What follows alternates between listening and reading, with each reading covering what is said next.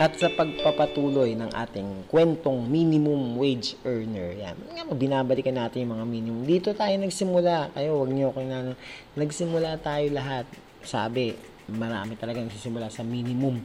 Huwag niyong ikahiyayan, ipagmalaki natin yan. Nagsimula talaga tayo sa min- pagiging minimum muna, no? So, it's either naging working student ka o yan muna yung trabaho mo before, di ba?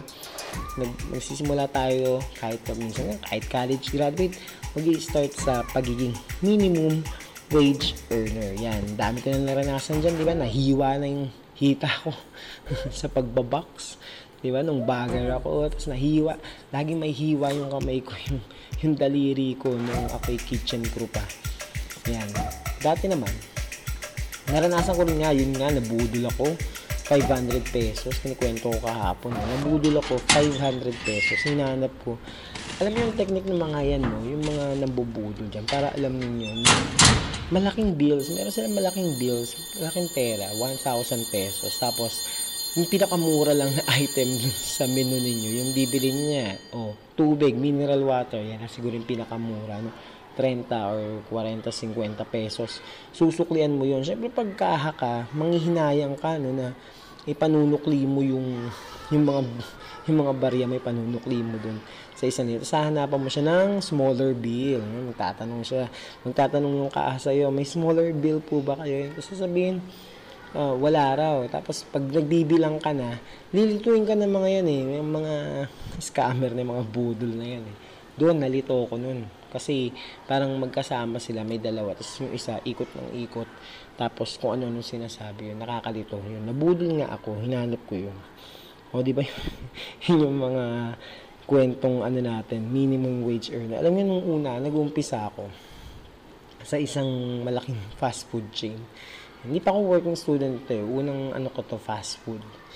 Ayan. Muntik pa ako hindi makapasa dito eh. Parang bumunot lang. Galing no? Galing ni Lord. Bumunot ng ano. Uh, so, hindi talaga ako pasado dito. Naisip ko tuloy. Bumunot ng biodata. Biodata. Pag amin ko yung tag-pisong biodata. Pag bunot, nabunot yung biodata ko. So, ako yung nakapasok. Yan, siguro mga first week ko ito, doon sa, ano, sa malaking bubuyog na yun, no, sa Jollibee yun. Unang, ano ko, tapos naubusan na, ano, meron pang super meal dati, alam niyo yung super meal, sa mga nakaabot pa dyan sa super meal. Kung naabutan niyo yung super meal, mag-asawa na kayo. Kailangan niyo na mag-asawa, no. Yung super meal, meron niyang mga, ano eh, uh, fruits, may fruit salad yan. So, may side dish yan na, may dessert, may fruit salad. Naubusan kami ng, ay hindi, hindi, naubusan kami ng ketchup. Yun. Alam niyo yung ketchup dyan, malalaking lata yan eh. Del Monte ketchup. Daming brand na sinabi na. Yan. So, ako naman, bilang bago, pumunta ako dun sa storage room.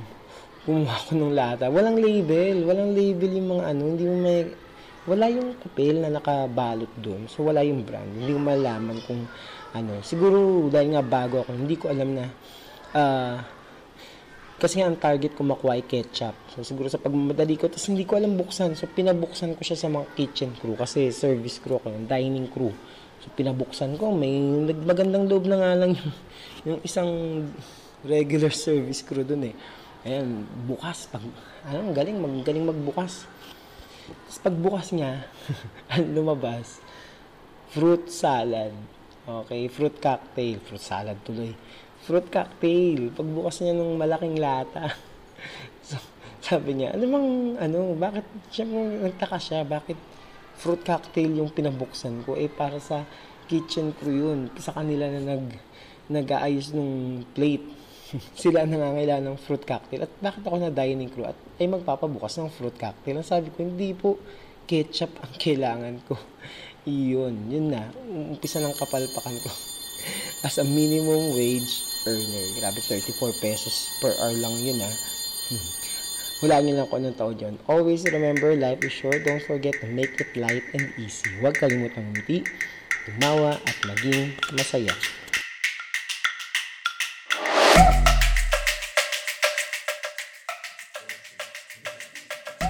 Good day, mga ka-faculty. Good day to all our students and their parents. Welcome to Season two of my pod.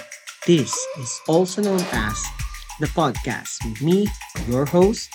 I'm Aze Vergel, a licensed professional teacher with over ten years of teaching experience. At ito ang podcast na gawa ng isang teacher para sa mga teachers at para sa mga lifelong learners.